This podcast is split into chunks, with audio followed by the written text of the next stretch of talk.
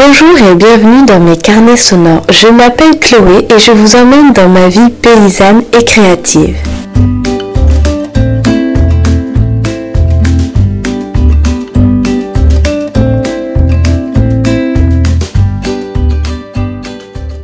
Elga a repris son rythme normal, entre guillemets.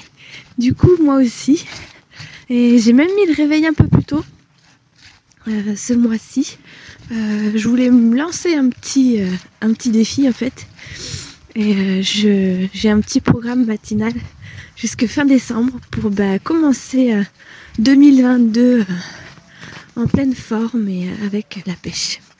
Bon, c'est toujours corde à sauter, c'est pas très original, mais je me lève à 5 heures en ce moment. Euh, je bois un verre d'eau. Je vais faire de la corde à sauter dans la grange parce qu'en fait dans la maison bah ça fait trop de bruit. J'ai pas envie de réveiller mes Hugo et Elga du coup. Je fais environ, je m'étais mis sur euh, un, temps assez court mais euh, plutôt intense, enfin voilà, de 15 minutes. Et c'est drôle parce que ça passe hyper vite. ces 15 minutes en corde à sauter, je fais plutôt 20 en fait sans m'en apercevoir. Et ça m'a fait remarquer que pour la course à pied, alors là j'en fais plus en ce moment parce que je bah, j'aime pas trop, enfin j'aime pas courir sur la route. Du coup je cours bah, dans les chemins autour de la ferme, il y en a pas mal, mais là c'est la gadoue, enfin c'est très. Moi j'aime pas trop courir dans la gadoue. Et en fait quand tu regardes le chronomètre, pour moi en course à pied, euh, je me dis waouh ça fait 10 minutes, j'ai l'impression que ça en fait 30 ou... Et en quart à c'est tout à fait l'inverse je me dis, ah, ça fait 5 minutes et ça fait déjà 10. Et euh, donc après ça, je remonte à la maison. Je prends une douche express. le tout en silence, parce que le défi aussi, c'est de pas réveiller les, deux lardons qui dorment pour avoir suffisamment de temps pour moi euh, le matin. Après, je fais donc douche express je fais un petit déj. Euh, là, je me suis remis un peu au tricot, mais sinon, je fais euh, ce que j'ai à faire, euh, ce que j'ai envie. Soit je tricote, soit je lis, soit j'écris. Là, en ce moment, c'est vrai qu'il avait pas mal de commandes de savon, donc c'était plutôt préparation des commandes de savon. Enfin voilà. Et puis à 7 heures, ben, la maisonnée se réveille et, c'est parti pour la journée. du coup, le soir, ben, 8h30, c'est bien aussi parce que du coup Elga elle se recouche dans les heures. Euh, bah on est, enfin quand elle a ce rythme là c'est mon rythme et du coup ça c'est chouette. 8h30 on éteint la, lumière pour Elga, moi je bouquine un peu et 9h euh, je dors. Et là c'est chouette parce que hum, c'est plutôt c'est plutôt mon rythme et ça c'est ça c'est bien. Et en fait c'est vrai que on se rend pas compte quand les enfants se décalent un peu ou elle il y a pas longtemps, elle était plutôt, elle s'endormait à 9h passées, on n'arrivait pas à la coucher avant. Du coup, euh, ouais, moi j'étais fatiguée le soir et puis elle se réveillait de plus en plus tôt le matin, genre 6h. Donc euh, moi j'avais plus trop, euh, disons, la motivation de, de juste me lever pour faire le sport, le petit déj et puis après après direct dans la, journée entre guillemets que là ça va elle se réveille plutôt à 7 heures donc ça me laisse deux, deux heures deux bonnes heures pour faire mes, mes petits trucs et, euh, et ça démarre bien la journée. Et comme ça et eh ben ouais j'ai envie de finir l'année euh, en beauté entre guillemets et puis surtout de commencer 2022 ben, en forme et euh, sur les chapeaux de roue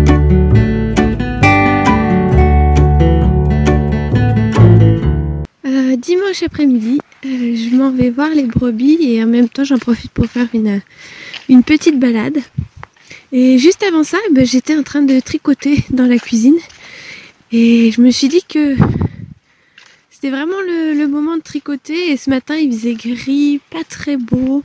Et euh, donc en fait j'ai fait le travail, bon le travail quotidien du matin. Après je me suis occupée de la petite, on a mangé, j'ai tricoté un peu et là c'est c'est pas encore euh, grand bleu, mais il y a des, belles taches de ciel bleu. Donc j'en ai profité pour euh, aller voir mes brebis et puis pour euh, faire un petit tour.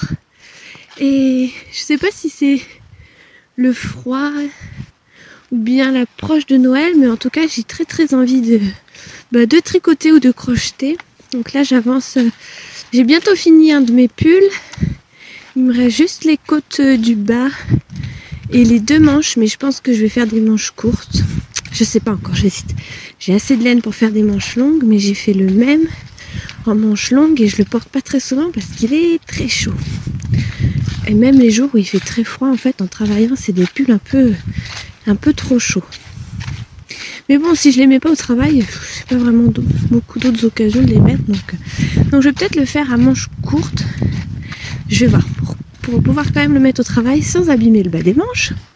Et puis pouvoir le porter sans transpirer abondamment. Et l'autre projet sur lequel je travaille, c'est ma petite couverture en crochet. Et eh ben ça doit faire trois ans maintenant. C'est le troisième euh, Noël, je crois, qu'on m'a offert cette boîte. Et ça avance bien. Là, je suis en train de coudre les carrés pour faire des rangs. Et après, il faudra que je fasse la couture des rangs pour faire, euh, faire une petite couverture. Donc ça s'est un petit peu instauré comme ça, une petite tradition euh, pour ma, ma petite fille. En fait, je lui ai offert une couverture euh, pour ses deux ans. Je lui ai offert une couverture pour ses trois ans une pour ses 4 ans et un tapis pour mettre au crochet pour mettre dans sa chambre. Et là, je voulais euh, bah, lui en faire une autre, ou pour Noël si je finis à temps, ou pour son anniversaire qui est bah, en février, donc euh, ça me laisse un petit peu plus de temps. Euh, et voilà. Et sinon, j'ai un châle en cours. C'est le tout tout début, un, sage, un châle pardon, de Janina Callio Wool, Woolenberry. Et puis une petite paire de chaussettes que d'un patron perso qu'il faut que qu'il faut que je fasse. Voilà. Et j'ai deux pulls, euh, pulls euh, pas en cours, mais j'ai bobiné les les cônes en pelote et j'ai bien lu le patron et euh, je vais m'attaquer à ça. C'est de la laine Knoll, Knoll et euh, une laine très douce, très très agréable, qui est fine. Je sais plus le titrage, mais euh, donc je vais utiliser trois brins. Voilà. Ah, et eh bien elles sont là les brebis. Ah, et il y a des belles, euh, des beaux rejets de châtaignier. J'ai oublié mon sécateur. Bon, il va falloir que je redescende.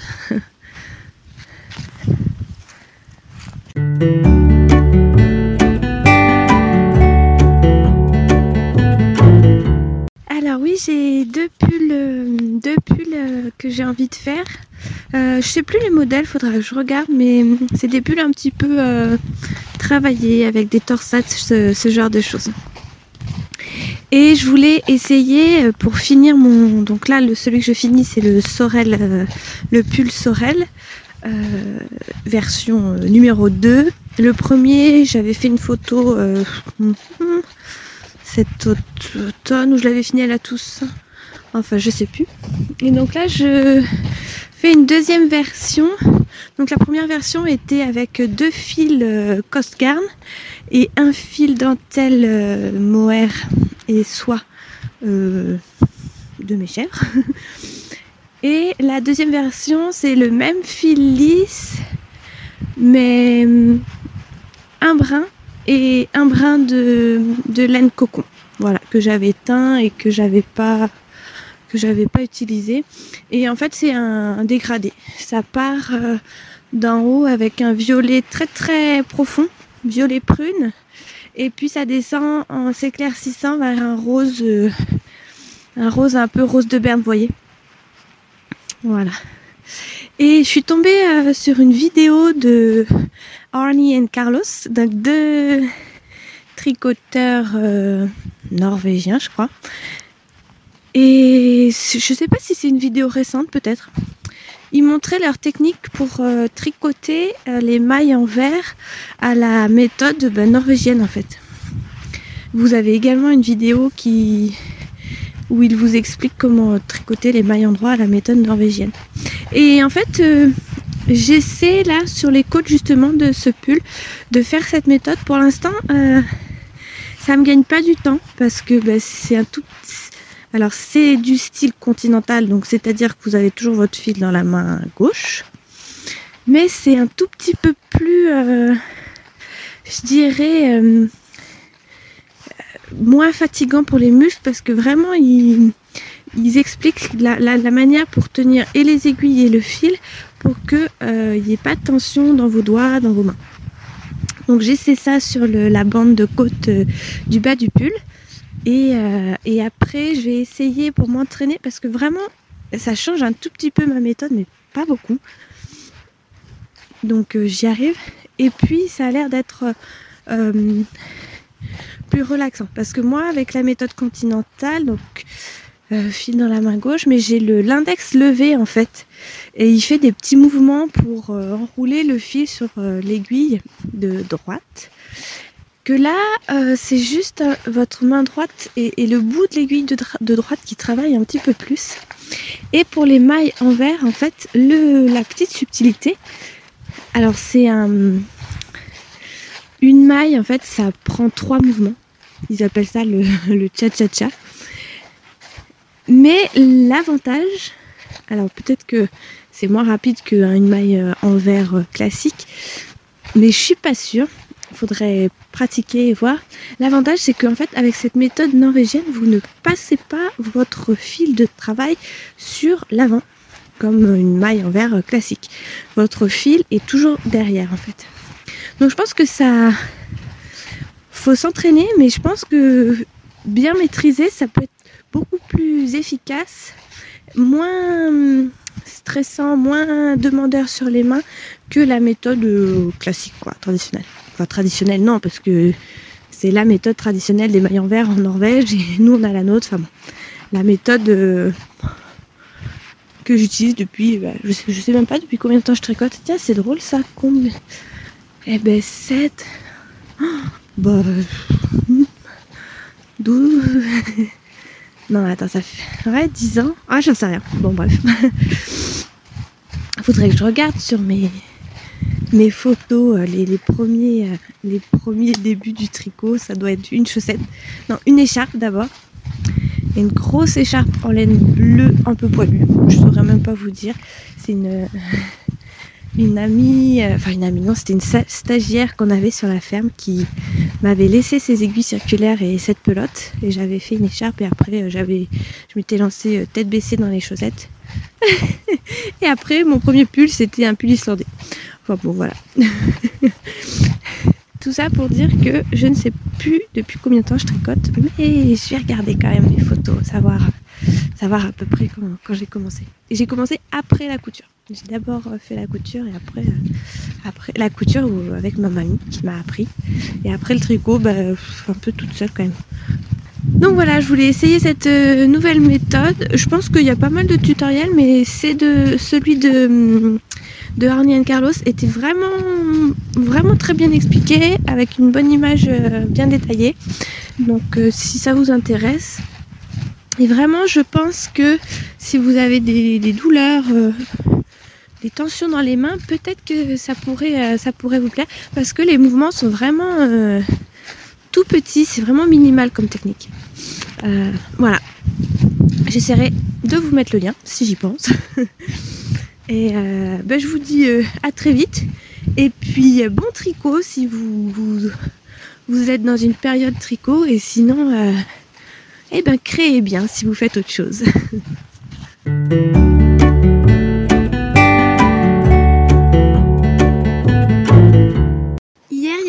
grand soleil et ça gelait.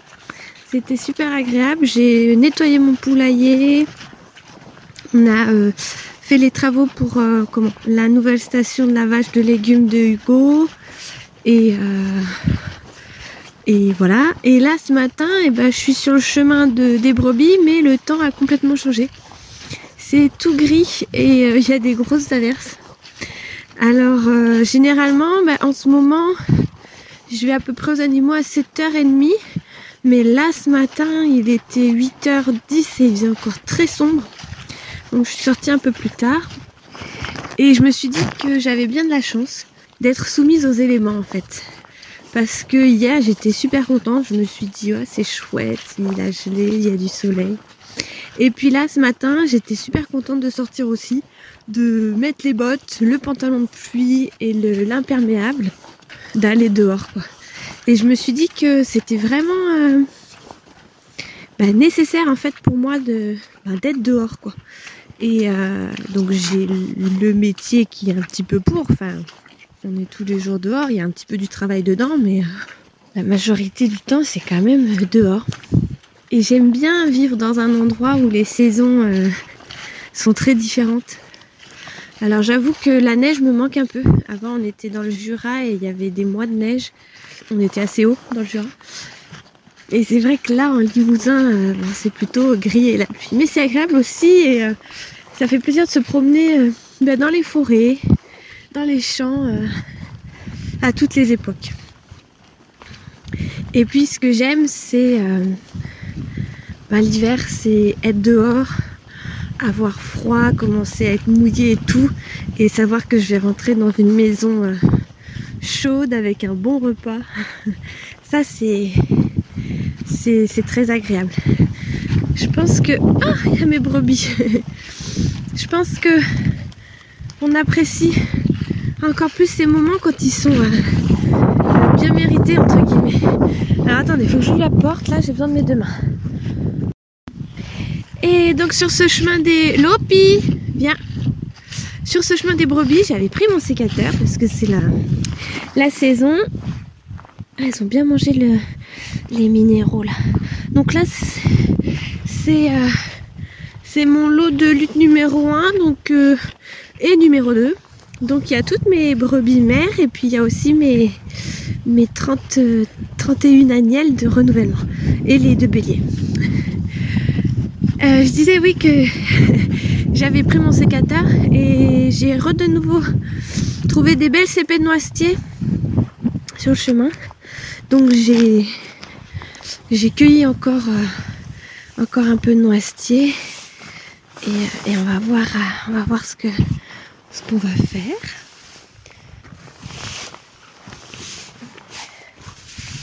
Voilà, donc là, je donne un peu le foin aux brebis parce que euh, comme le temps est humide, je leur mets un peu de, un peu de sec. Ça leur fait du bien au bidon.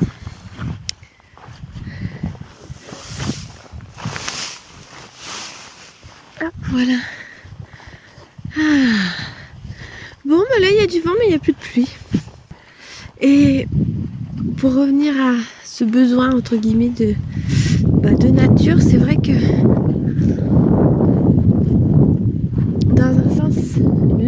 Lopi Bien.